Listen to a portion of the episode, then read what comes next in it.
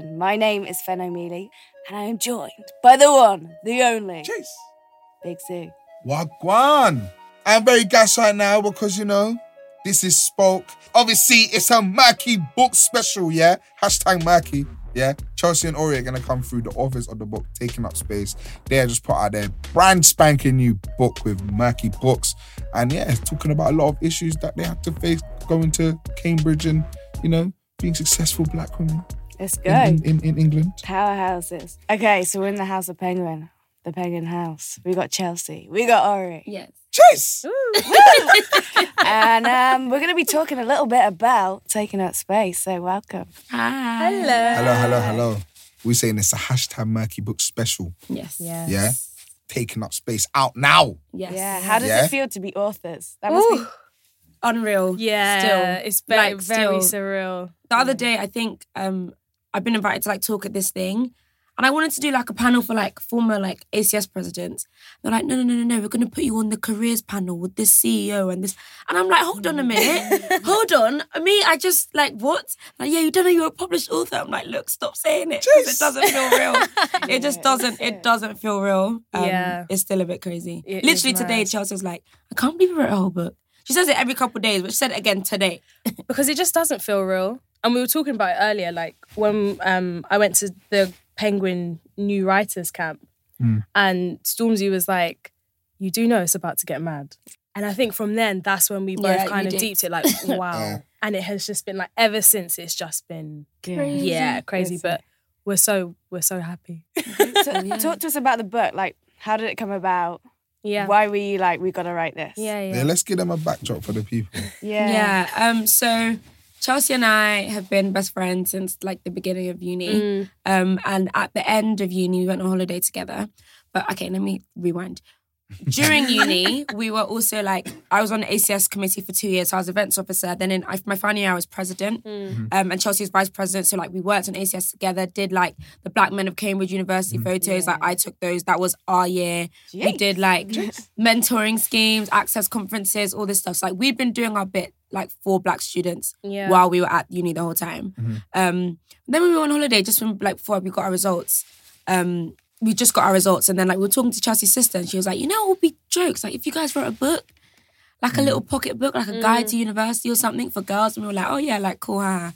And then we just kind of thought, like, okay, even if we did, like, what would we talk about? It was like, okay, obviously Chelsea would talk about relationships because she's in a relationship, and then I could talk about like activism and all this stuff, and we just kind of brainstormed. And then Merky Books later reached out to us because they had been working with Cambridge and some other things. They clearly heard about what we've been up to, and then they reached out to us and were like, look, Yeah. if you want 60,000 words by January, like, how can you do that? And we were like, okay. Um, When was this? That was This is July, what- yeah, August. So, like, it's July, summertimes. Yeah, yeah, end of July, end of July. So it was quick. It was like I think that's probably why now we're still a bit like whoa, what's Yeah. going on? Because it's, it's, It's all been happened quick. very very fast. Mm. But yeah, That was it's it. been good. So that's it. You lot just said, cool, we're going to do this. yeah, we just Merky thought, I mean, Books hit you lot up. yeah. Yeah, It's crazy because obviously you were saying like they already had a connection with Cambridge. So Mm.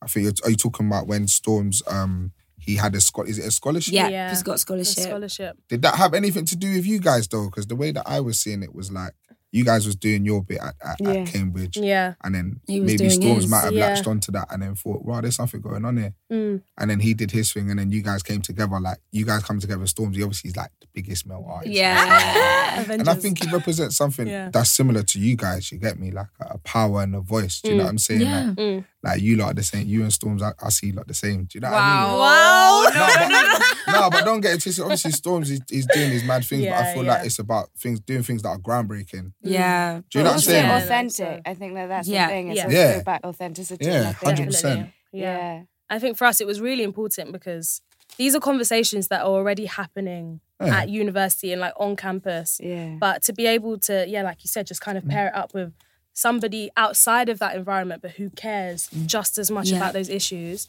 it's just been amazing. And like now, the support that we've received is just Yeah. unreal. Like it's it's so so good. Crazy. Um, and people, yeah, just want to find out more. Because obviously, like, okay, so I pick up this book and it's the Black Girls Manifesto for Change. Yeah, So what about a guy that picks up this book and wants to read it? Okay, no, guys need to read it too. I think so. we're trying as much as possible to remind everyone that like it's the Black Girls Manifesto for Change because it's about our experiences as Black women um, and everyone else that we interviewed for the book. But everyone needs to read it to get an insight into our experiences. So 100%. guys need to read. I mean, my brother's reading it at the moment, um, and a lot of guys who have read it are like, "Wow, I actually didn't realize it was this deep for you guys." Mm. And I think that insight is important because you're you've got girls in your life that you need to be better for and you need to be able to stick up for, but you can't really unless you fully know what they're going through. And I think this book is an insight into some of those things, Yeah. um, and also just showing that a lot of the issues and stuff that we go through at university are more than just uni. Like they're things that that this stuff we talk about like self-love and stuff are things that we've been battling with before we went to school and we will still deal with after uni. Um things about relationships, things about academia and how we see ourselves like portrayed in academia, um, and like getting into institutions and imposter syndrome. These are all things that happen outside of uni as well. Just like uni is like a bubble where all these stuff are like really concentrated. Um, so yeah, everyone, especially not black girls, actually need to read the book to see, just so that everyone can deep like, oh my goodness, we actually need to do better at supporting black women. Yeah. But also for there to be change as well. Like we Yeah. can't do it on our own. We have to, yeah, Yeah. everybody just needs to get on board basically. And uh, I think that was really important for us as well.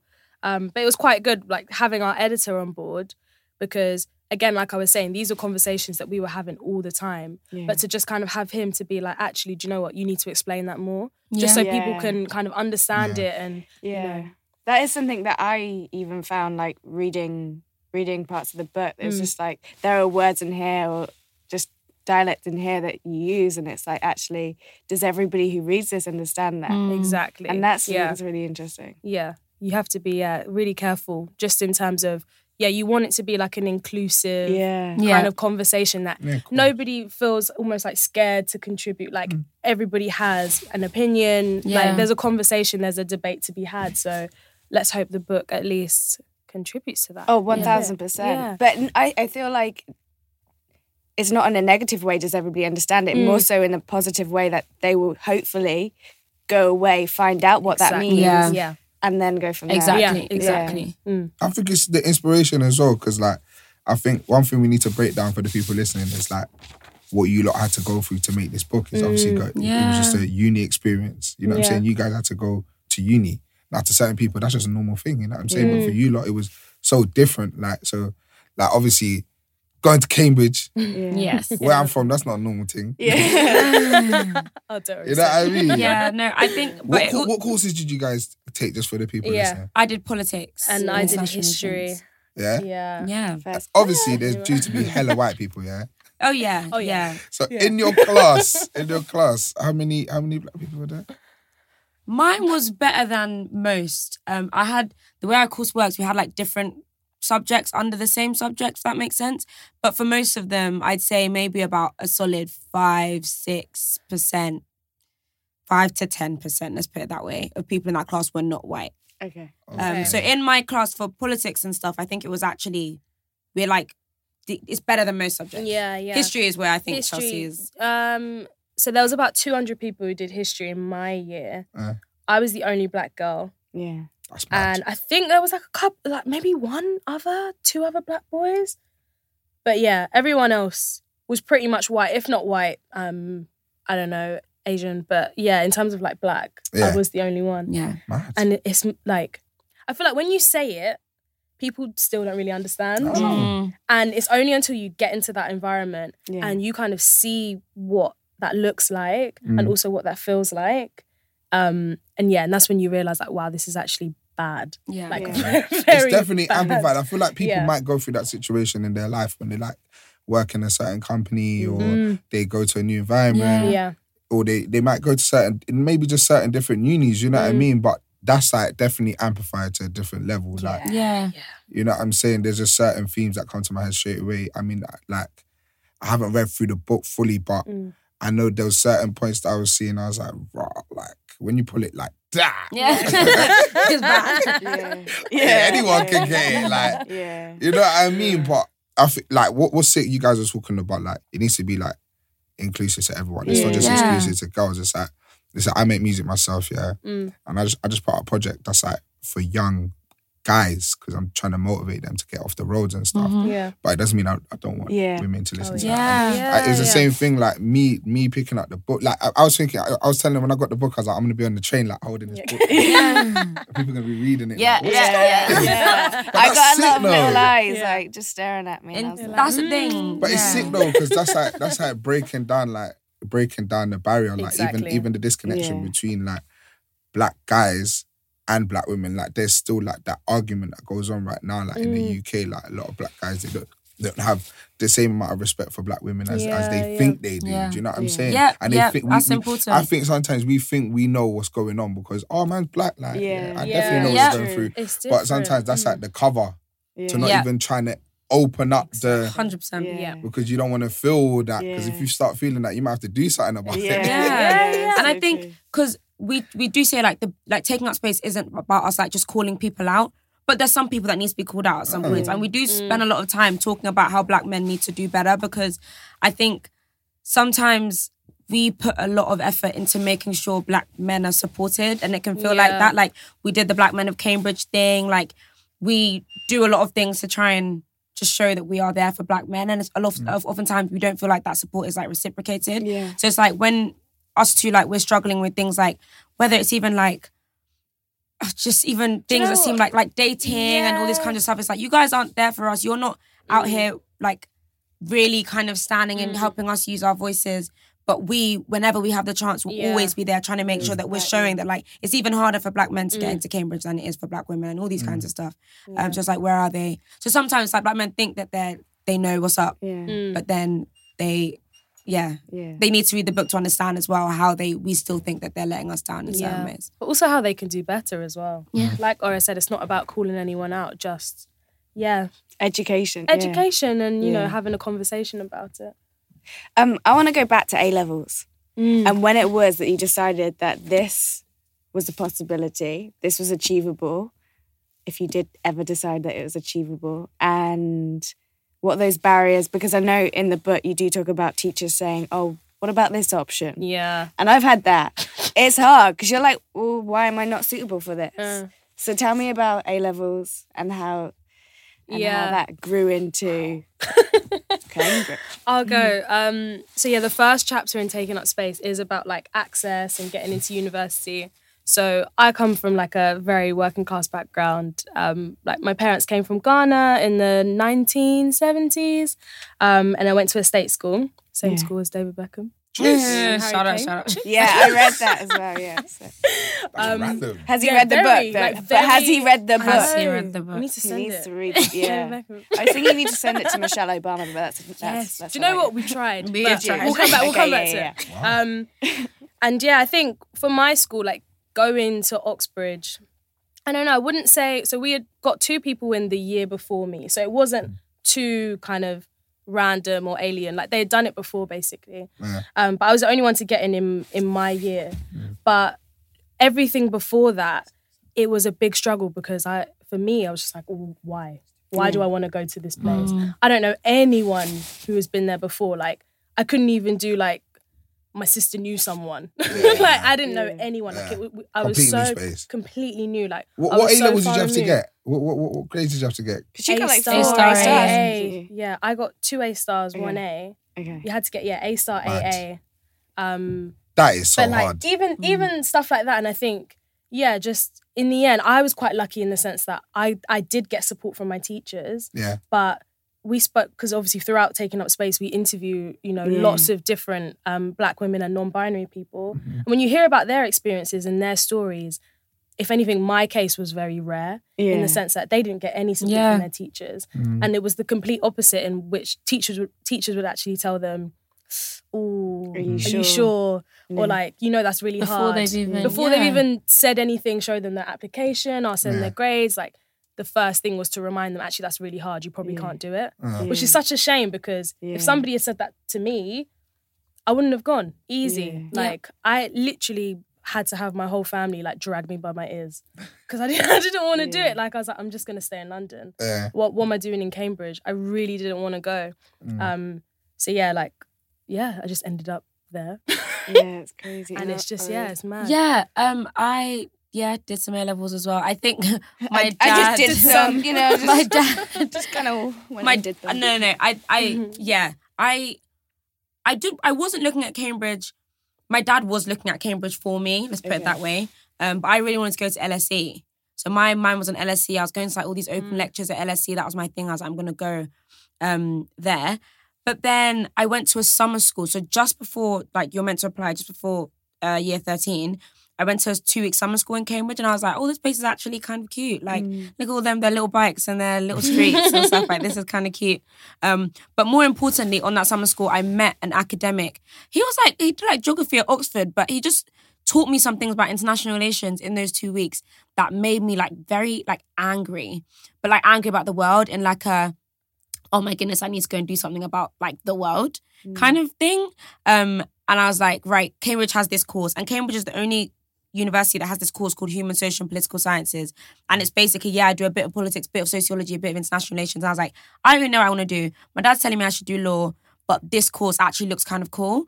So it was more for me the course combined with oh it's a kind of cute kind of town combined with Yeah. I now suddenly am obsessed with international relations I want to do something about the world that all these things kind of came together and I was like okay now I want to do this and I kind of had mm. to tell my dad I wasn't going to do law but I was like look if I try this I might actually get in for this subject and I just was like reading loads and like just watching lots of documentaries and just just getting really angry um and that passion I think was what fueled my application and eventually um yeah got it Jeez. yeah. kind of mad You kinda remember the day that you got in? Oh, yeah. Oh, yeah. Hundred percent. The day before LSE rejected me, Okay. so I was yeah, I was a mess. What? LSE rejected me on the Friday. Conditional, unconditional. Nothing, nothing. No. Can you not imagine? even an explanation or a of no, apology. they tell I you mean, you don't get feedback. It's not. It's not like even like a job thing. Yeah. Oh. Um, and I'd there. been waiting. And what LSE do is every like week on a Friday they'll be telling you like just to let you know like we're still considering your application, we're considering your application, considering your application.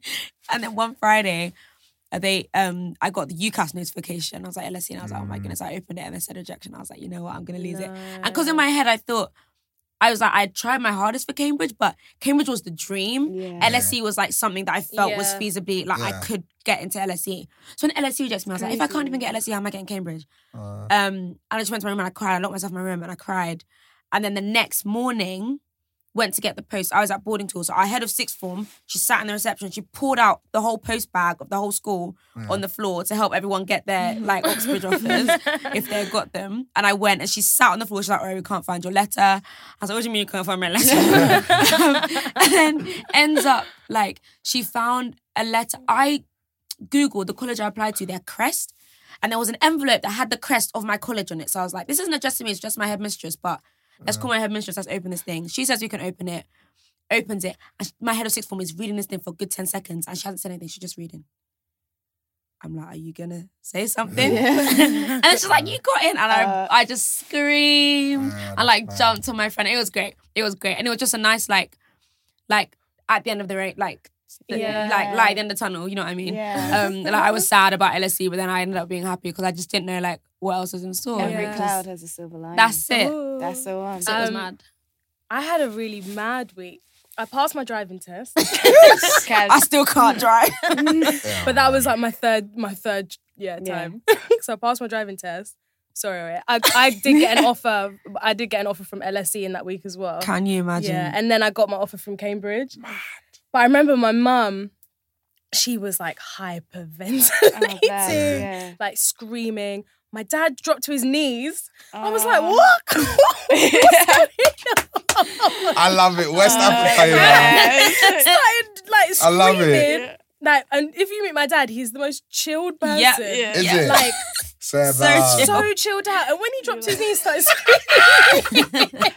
I was like, oh my god. Um, but you know, I think from then. It was their, it was like their reaction that made me realize, like, whoa, this is a big deal. Yeah. and also just how much it meant to them as well. And I think that that just meant so much to me. Um, but yeah, I'll never forget that week. That was the Yeah. maddest week. Yeah. But I mean, like that is like that is dinner table talk as well. Like, yes. sick. mad. Yeah. yeah. My dad had already told people I was Yeah, I was going gonna before I even got the offer. he was telling he had my cousin's wedding I couldn't go to my cousin's wedding because I had the interview. So here's my dad not knowing I was doing the interview. Yeah. meaning interview doesn't guarantee anything, by the way. Just because you get to interview stage, my dad is at the wedding at the same time being like, oh, my daughter is in Cambridge. She's in Cambridge because she's she's going to Cambridge. And I'm like, Dad, You need to stop. they stop. haven't even they literally haven't even given me the offer yet. How are you telling people already I'm going to Cambridge? Like I I might not be. Um so he was very confident. I think that's my dad's way of showing that he's proud, right? He believed from the jump that I could get in. Um even when I didn't and to the extent that he was telling people. I mean it's a risky one. Yeah. Telling people I'm getting in before I've even got the offer, but that was he just yeah. I feel put it out there. It's one of those things. I swear, when you put things out there, they happen. Yeah. What do people say? Speak it into existence. Exactly. Yeah. Yeah. It's But some thing. people are different, man. Yeah. Some people they believe in the bad eyes, man. That's what they think, innit? They think it's gonna get you get me. Yeah, it's Yeah. true. But I think you have to speak it to existence as well. It's mad because that's that was at the start of the journey, innit? Not the start of the journey. Obviously, you had the journey up to there, but that was at the start of your uni journey. Yeah. So then, obviously, UCAS done now. Everything accepted. Student loans gone through. Mhm. Yeah, Then what? you lot get to uni now.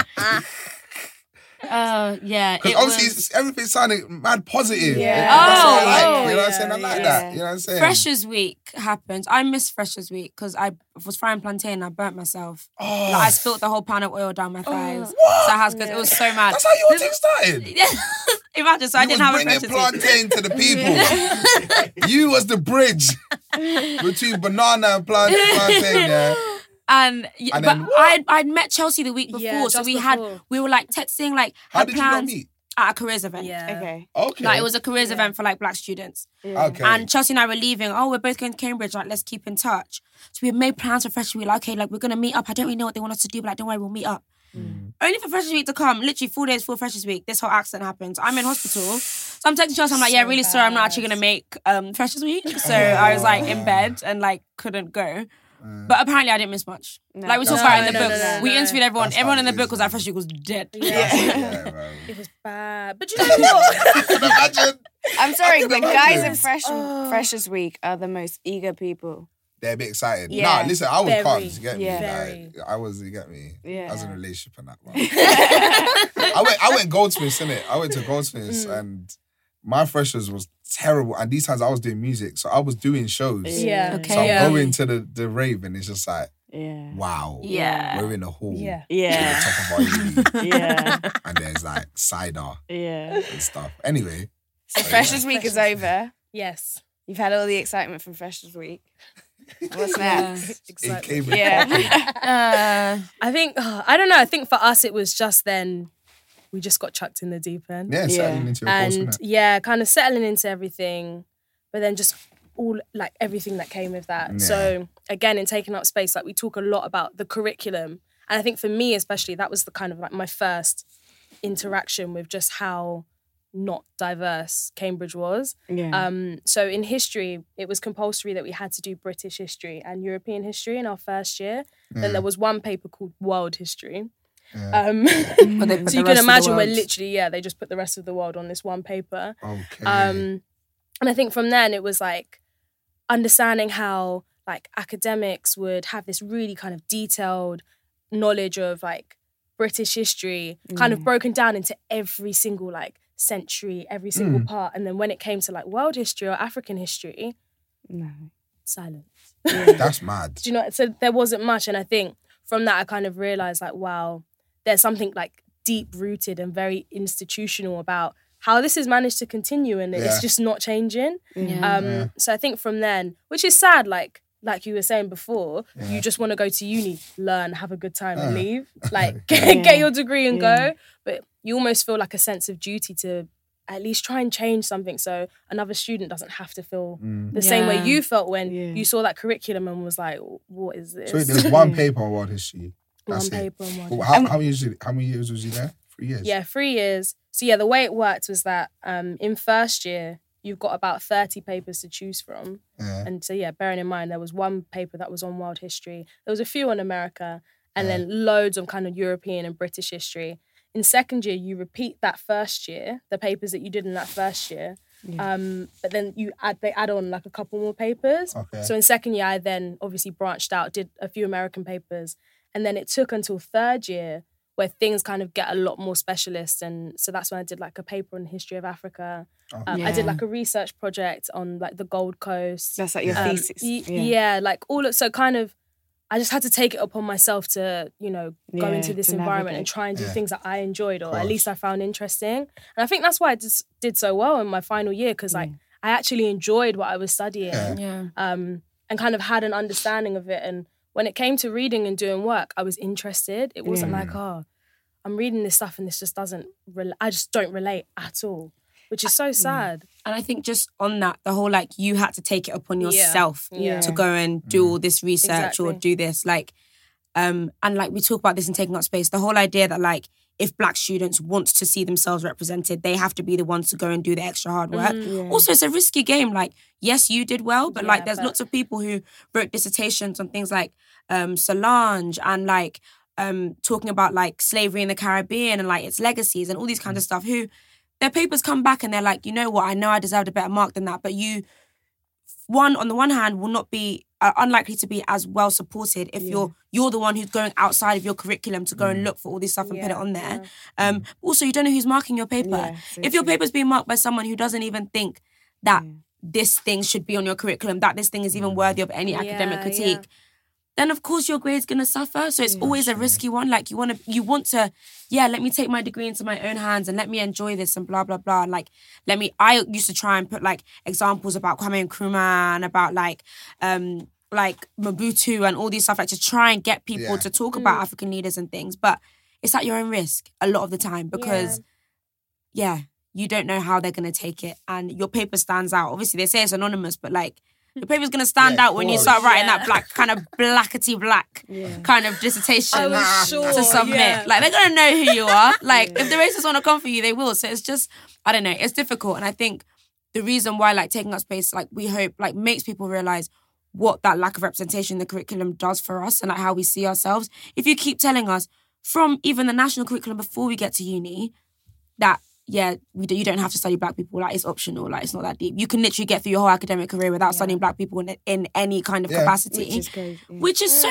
mad. yeah. Um, and I just it really kind of affects how we see ourselves and what we consider worthy of academic Yeah. critique, whether or not we pursue academia in the future. Yeah. Um, and understanding what those implications have for us as students is just so important. And yeah, unfortunate, but yeah. you talk a little bit in the book about um i guess microaggressions and black women being stereotyped as mm-hmm. these like angry aggressive mm. women mm.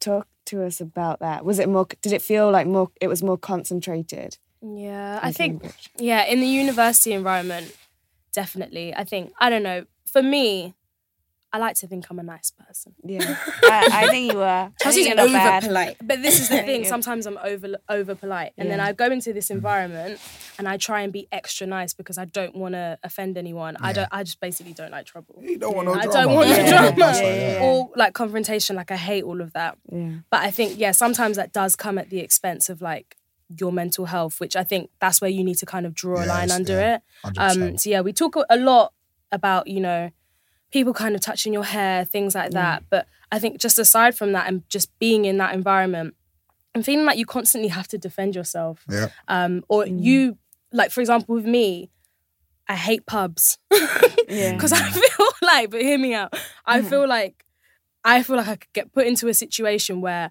I'm in the pub. Let's say I'm with all of these Cambridge people. They get too drunk. Someone says something, and then it's curtains. yeah Because right. what? Because Yeah. how do I defend myself? Like. I'm usually the only one there. Like things like that. yeah So I always get, kind of get nervous in certain situations to think, oh, this could get really awkward really fast.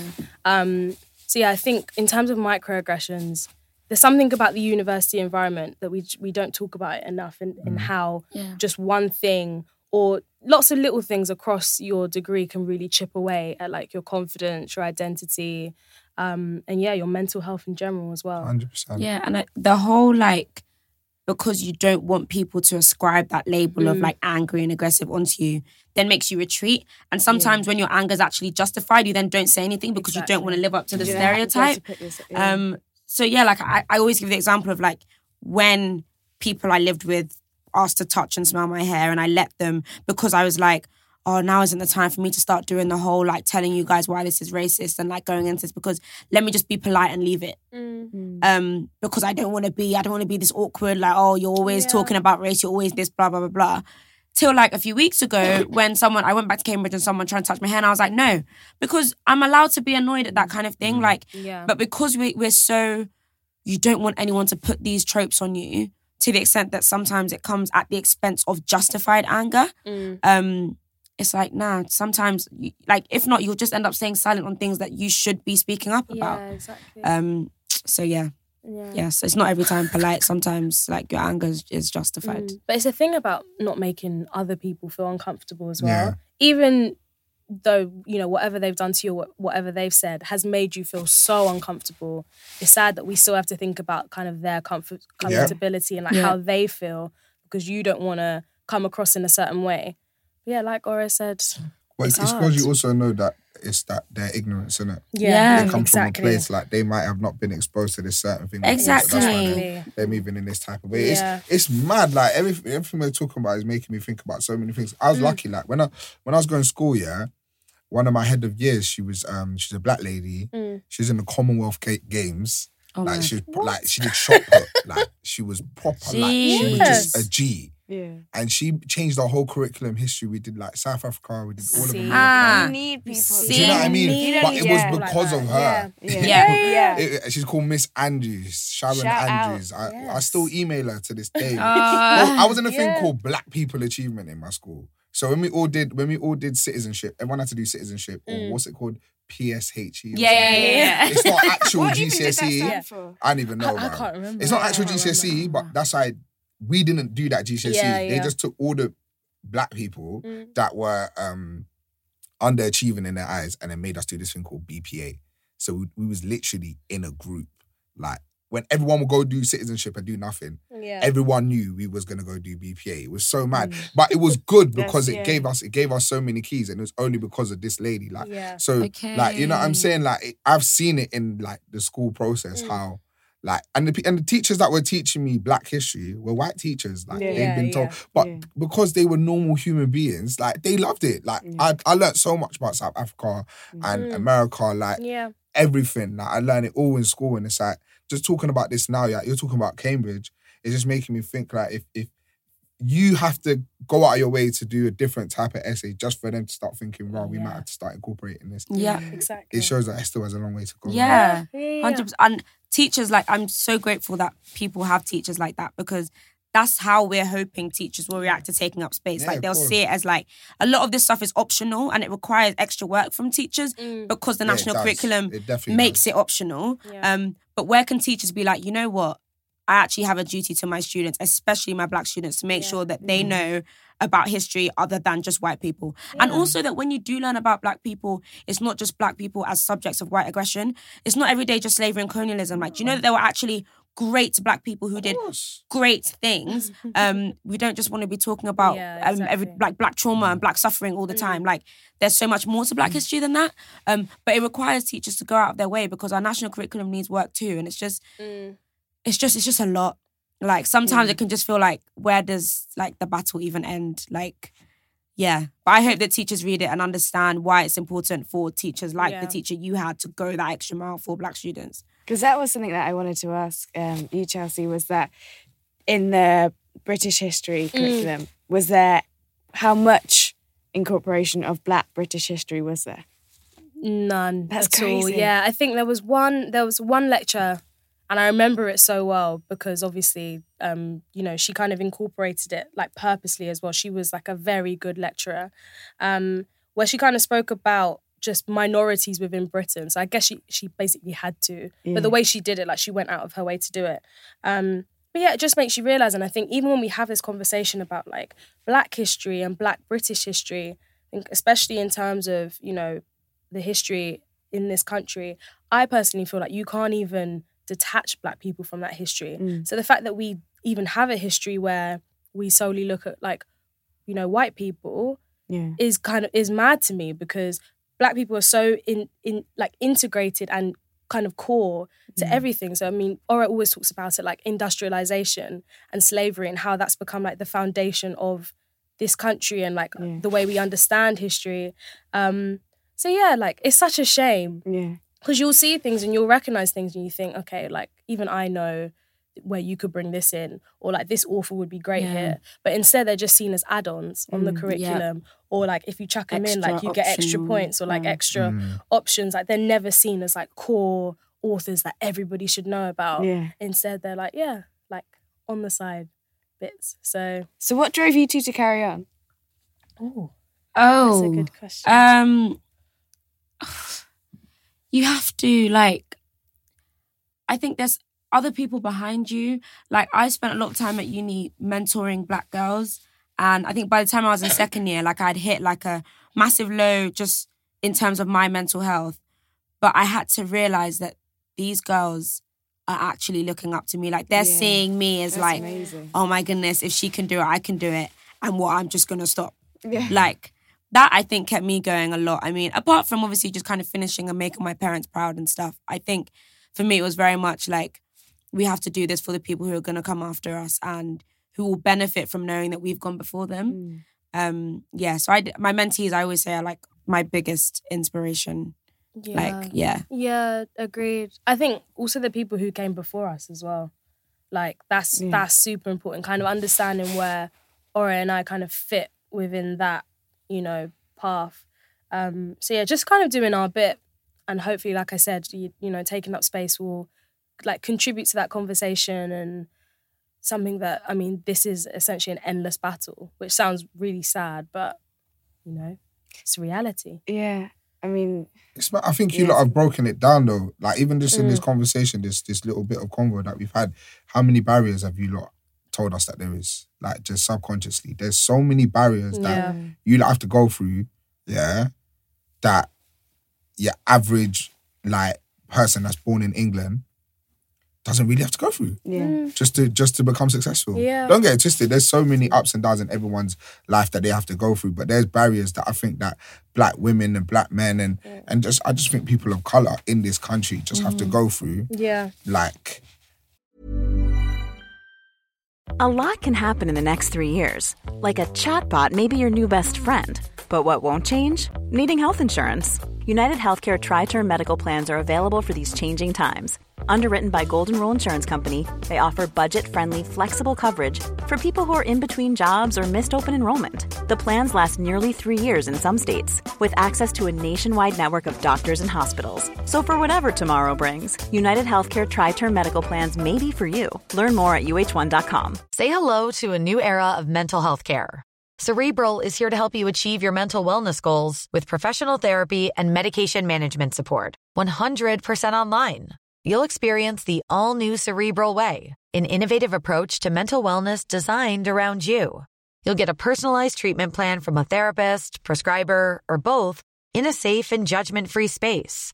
Your cerebral therapist or prescriber will outline a customized plan with clear milestones along the way so you can get to feeling your best. With Cerebral, you're not alone in your mental health journey. We're here to empower you to live a fulfilling life.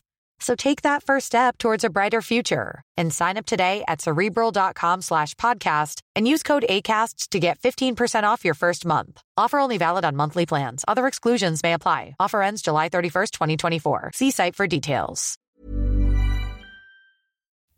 purely because of where they're from and what country their their parents were born in. It's mad. Mm. It's mad. But at the same time, like it's one of them ones where I feel like like I don't want to make it super negative. And I think that it's positive Yeah. that that we're in a time where this is a conversation. and Yeah, you got, exactly, You guys yeah. are putting books about it out Mm. with like out Yeah. with Stormzy, like Stormzy. Like it's not Yeah. like like it's mad. Like yeah, it's crazy. like crazy. when Dizzee Rascal Yeah. was big in 2005 and that, like he was doing his thing, don't get it twisted. But yeah. Yeah. like that wasn't really part of the convo. Do you know what I'm Mm. saying? And now it's 2019 where things are like really getting Yeah. like light. Yeah. You know what I'm saying? Yeah, and I yeah. think I think we're in a time where social media is so massive. Mm-hmm. Mm. Yeah. yeah. Like Yeah. these kind of things are gonna change change people's convos about things because now people know, you know what, I should know better. I think before people's excuses that they didn't know better. Yep. Yeah. Like they weren't Mm. exposed to it. Now, Yeah. like you ain't got an excuse, my brother. It's like, and I think that that's the thing. It's extremely um inspiring to be in a room with you guys because it's like one of those things that 100%. you're like Thank you, thank you. Michelle Obama, you're gonna have to watch Trust. it. No, 'cause if you break it down, yeah, who, who storms who Stormzy's biggest following? Obviously, is people in London and stuff, Yeah. but it's Yeah. across the UK. He's an international artist, but he has a lot of UK fan base, like who are who are Exactly. who are white Yeah. people, Yeah. white kids. And I make grime in it, and a lot Yeah. of people that come to grime raves are Yeah. white kids. He he's gone double platinum in in in Yeah. Northern Ireland. Island, yeah. Oh, You know what I'm Yeah, saying? Uh, yeah. And Ireland, so like it's like it's one of them. Like if you think about all the people that listen to his music, the, the, he he he's diverted all of that. Like yo, Exactly. okay, I'm doing this Mm. in the middle of his album campaign and all these big things that he's doing. He's he, he's Yeah. doing this as well. So it just shows how important it is. So if 100%. someone at the top top level of the music game Yeah. is is is focused on doing stuff like Yeah. that. A lot of man need to start thinking about what's what's my process. Yeah. Mhm. How am I helping? How am I helping my people? How am I Yeah. how am I giving back? Do you know what I'm saying? Yeah, yeah. And I think it is like giving back, but also giving back, like we said before, authentically. Something that feels like right and true and in your gut. Exactly. Yeah. Yeah. Not just for the sake of it. Exactly. Um, I want to go back onto positive talk Nah. because we were talking about positive talk earlier and I feel positive. Um, so I want to know what was that moment that you felt like I have confidence now. You're at Cambridge and you're like, okay, I'm gonna, I'm just gonna do this. I've got confidence. That is a really good question. Um, I think in third year, Okay. again, and I think for me, like I had a really bad second year just in terms of like mental health and stuff. I, I hated it so much. So I promised myself after I, I got back from that summer, I'm just gonna relax and actually, you know, understand why I'm at Cambridge, to learn, to just have a good time, and it's my final year. Um, but yeah, I think from there and obviously we we have tutors and supervisors, and in that year I had like a really good group of you know lecturers and supervisors who essentially just kind of focused on me and like making me a better person and you know just kind of honing in my skills and everything like that and i think that really did give me confidence in that Yeah. oh i'm actually quite good at this Yeah. like i can i can go out there i can be confident and my voice is valid as well. And i think that was really important in terms of having someone or like people to be able to you know tell you that um, especially when you're in that environment as well. And every day you're questioning whether oh am i smart enough?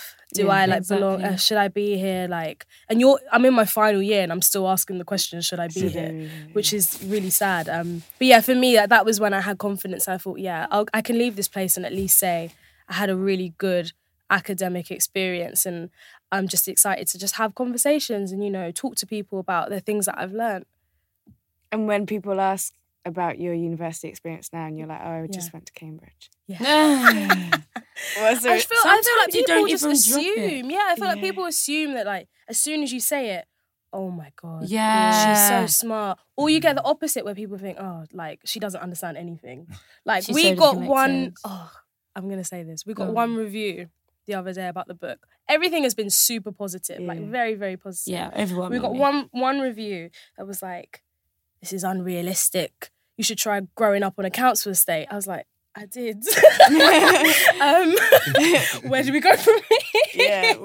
What, what else do you like, from me? what- and I think that's what it is. Like as soon as people see Cambridge, they just see you as like completely detached from reality, and you you don't understand certain things. And I talk about this. It was interesting for me in that I obviously went to like a very white middle class university, but I'd be coming home every eight weeks to a very working class black family. So it's like that in between and kind of switching all the time, which is tiring. yeah. Um, but I can never forget where I came from. Like never, even if I wanted to run away from it, like Mm. it would be absolutely impossible. Um, but yeah, I think the confidence to just be able to talk about these issues yeah. confidently and understand that, Mm. yeah, like I have my own voice now. No, I I don't know if there was any one moment for me. Like I've been trying to think as Mm. Chelsea's answering, but I think it's a process. Mm. Like there are days where I really feel like, you know, I've got this. Like I'm gonna go into this room today and like I've got this. But there are other days and other supervisions and even like within like Cambridge, there were certain subjects where I felt like, you know what, in this paper, I can really bring mm. my full self. Like I can go to supervision, I know we can have a full, like candid kind of conversation about this essay and about this topic, and I'm gonna feel good. And there were others where it was like, I know that I'm gonna try and explain to this guy why the only like the only people who are relevant to this are not just white people. And I'm gonna try really hard to show how my examples work. Sometimes it's just it's hard and that can just be like cause like another like lapse in your confidence. Even like you what we got this like book deal and it's like it's great. Um but even writing it's like oh my god are you sh- like are we really like the ones who should be writing Yeah. this are we really good enough to be writing this and it's it's just an ongoing like battle i feel like like I, I can never just say there was like a moment where i feel like i found that confidence because it's just it's still ongoing like we're going into like the like world of work now and it's like beyond uni and even mm. still like that kind of imposter syndrome and that kind of like oh like i know i want to do journalism but like am i really good enough even though i've just gone and got a whole master's in journalism and it's like why am i still Question. questioning and mm. having all these like questions about like like why am I letting all this self doubt seep in? So I don't feel like there was any one moment. I think it's an ongoing process, and yeah, I think the only thing I can tell people is like there will be some days where you really feel good, but there's some days where you're really still gonna feel like you just don't have the confidence to do it, and it's it's hard. It's an ongoing one. Do you think that self doubt is linked to being a woman? I think it's linked to being black and a woman, Yeah. hundred percent. Um, especially when you're going into again spaces where there aren't many people who look like you, and we can talk about Cambridge, but we can also talk about journalism. Like if I do Yeah. want to go into the media, a lot of people in the media are white, and it's very much an old boys club, um, Hmm. and so it's unsurprising that those same feelings of imposter syndrome are like sinking in again. Um, but yeah, I try and do things like unapologetically, and I try and like I really try and like not apologize for being in places where I've like deserved my place, but it can be hard. It can be hard. But yeah, I think definitely being a woman, being black definitely permeates how I see myself in these spaces as it does for most people, I think. So um, you brought an item with you today. Yes, yes, it? yes. Obviously. We brought our book, Taking up space. The Black Girls Manifesto for Change. yes. Um, our baby, our heart and soul has gone into this over the past months, over the past year now, basically. Um, and I just, it's so weird to be like actually presenting the book to the world. I Yeah. feel like, like we've been sitting on it for so long that it's like, oh my god, it's finally out. And I think obviously it's great that like lots of people are buying to support, but I just hope that people actually read it. Like there's so much. It's also funny. Like not all of it is The just super heavy. funny. Like Chelsea is really funny. I'm not funny, but Chelsea is actually hilarious. It's actually really hard to be funny on paper. Because I was reading this and I was like, okay, I might be the only one who finds this Yeah. funny. It is. But yeah. I, I can confirm you are Yeah. funny. Thank you. nah, there's. I just think it's a real like it's a real emotional roller coaster of a Yeah. book. Um, and you go from even writing, like the the writing process was like Mm. You have to relive it as much as possible so that you can vocalize these feelings for everyone who's reading, and you have to relive like how was I actually feeling in that moment Yeah. when like I had to make this speech about this bronze, Benin bronze, and like I started crying.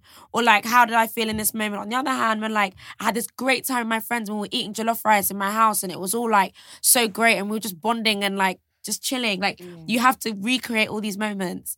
Um, so it's kind of again an emotional an emotional roller coaster for us writing, but also reading, I think that comes through as well. Like sometimes it's like super happy stuff and sometimes it's just really just depressing stuff. yeah. Like real stuff, but like, yeah. What do you hope people take from it?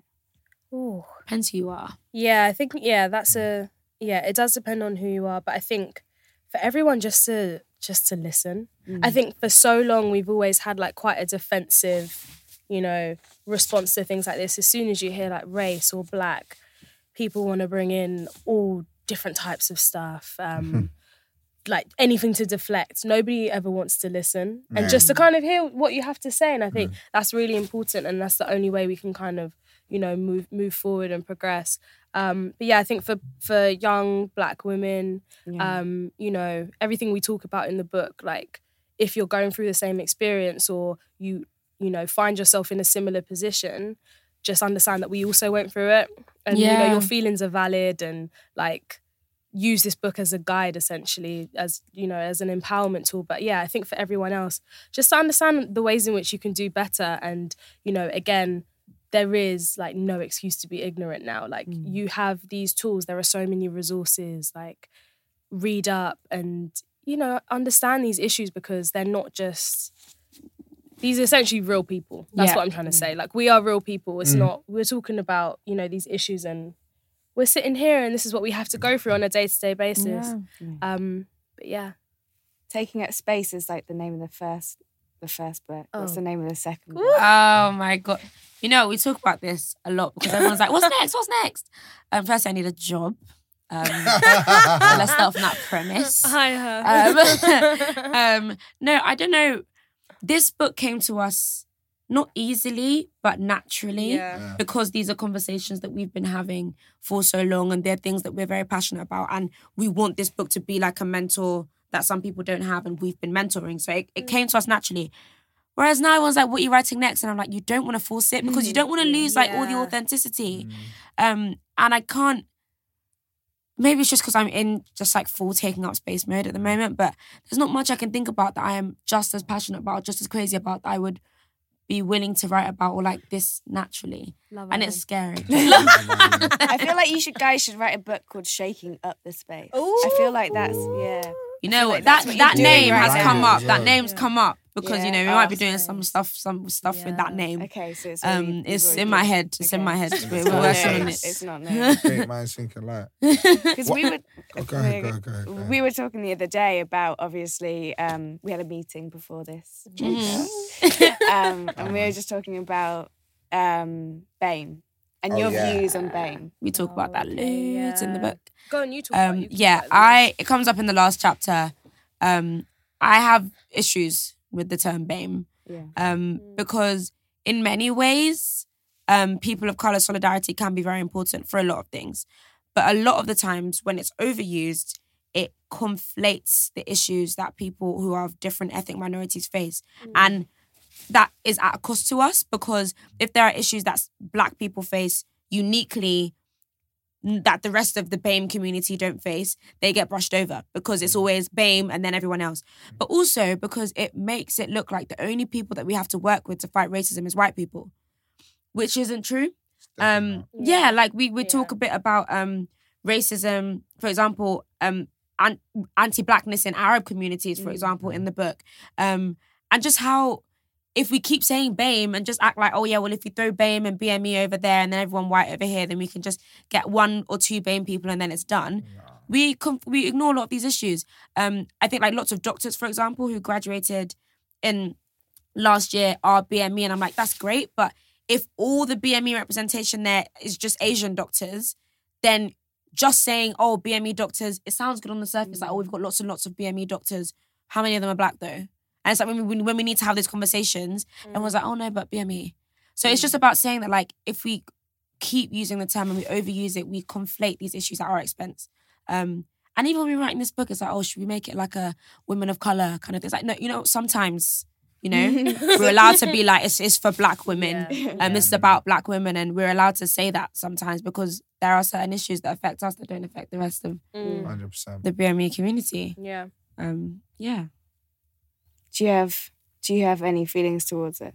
So yeah, to be honest, I'm exactly the same. I think we just need to be careful these days about kind of simplifying conversations. Mm. Um, and I think that's what's happening, especially with like you've got social media and like a lot of bite-sized information.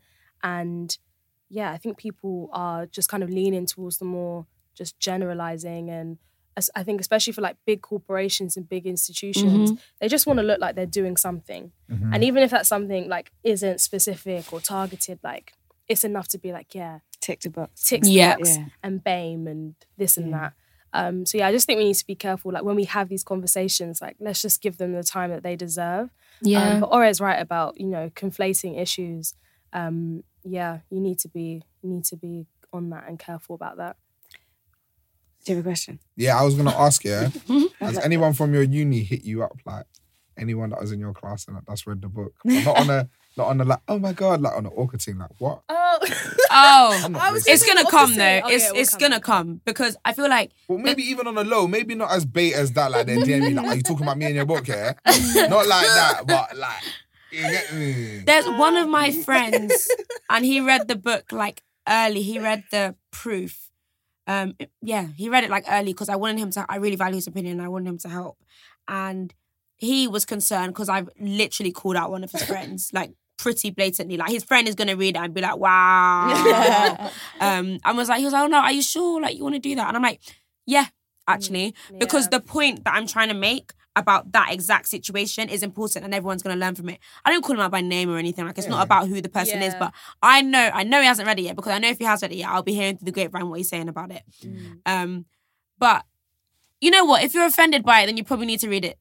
Like it's a sign. If if you're if something there is making you feel pressed, then you it, you're probably reading the right book, and it's okay. Um, but yeah, Can you no, us the story. yeah. Um, someone wrote a rap Okay. Um, about it uh, no, he won't. About um, how he's black and he's at Cambridge and actually he's having a great time. And that we're just talking about how much we're struggling at Cambridge because the papers are using us to make money. And, you know, he's having a good time. Look at him, he's got white friends and he's having a good time. And, you know, when he goes home, he gets stopped by the police too. But look at him, he comes. You know, there's just like, there's so much going on here. There was a lot Um, to unpack. There was a Yeah. lot to unpack. But the the, the the the sub about um he was it was it felt very much like an attack when he was like, Oh, you're just going to make let the papers make money off of you and your opinion. It was very much like, no, actually we say these things because we have to have honest conversations about what our experience is like. And also just because you, as one black person, as one black man, has had an okay experience. Don't invalidate the people who have had experiences that haven't been nearly as positive. Mm. Um, and it's about saying that instead, how could he have used his position and his voice and his privilege, his relative male privilege in that space, to help us, mm. to help us in ACS, to help us with our access schemes, to help us with our mentoring schemes. Since you're having such a great time, all right, then come and help us. Then where have you been? Mm. and it was just about like, just a, a- it was a conversation about how again we can make sure that black men, even though like they're kind of they easy more easily fit into this whole cool thing, like. Of course, you can be the cool black guy in the friend group. Of course, you're not gonna have issue making white friends because you're that cool black guy in that group. Of course, all the white girls are gonna fancy you because they think they're gonna come to uni and they're dating a black boy for the first time, and you're even a rapper on top. Of course, they're gonna love it. Like the whole, like acknowledge that there's a privilege that comes with being a black man in this space, and you have an access to cool that we don't have as black women. Acknowledge that and that privilege. Use it to help us, not rap about how we're chatting rubbish because we're not. So that calling out was necessary. So I like put that in there to like not to call him out specifically, but just so that everyone sees that and understands why that's not on. How can you do a um, rap like that? That's like selling your soul. Do you know what's annoying is the rap got bare views. Is like it? lots of people shared it and was like, can't yes. we- Can I see this rap? Oh, oh my I need to see it out. bro. I'm not trying to call out my man, but you sold your soul, brother. he signed it. He signed it. He's like, yeah, I'm gonna spit some bars, Yeah. man. about it. I'm gonna talk about it, man. should get Stormzy on it and just. Uh, Oh, Stormzy, you were done him with Yeah. for a two bar. You were two. Oh, I feel like that's, that's that a is possibility. so funny. I can't believe that. He- He's like, yeah, I love it here, man. This is sick. Why are you hating on my thing? How me and my brethren are getting in. Literally. You don't need to stop. You're trying to get money from the papers. Literally. Okay. he did it in rap form. Wow. It was it was a lot. It was a lot. On Bro. Yeah, that, we're all on good that, now. I want to talk about community. How did you guys find a sense of community, and did you even find a sense of community? Yeah, I think Yeah. for us, community mainly came through ACS, so African Caribbean Society. And I always talk about it. It was quite funny because my sister asked me before I was, you know, gonna apply or basically go to university. She was like, "Oh, you're gonna join the African Caribbean Society?" I was like, mm, "Nah."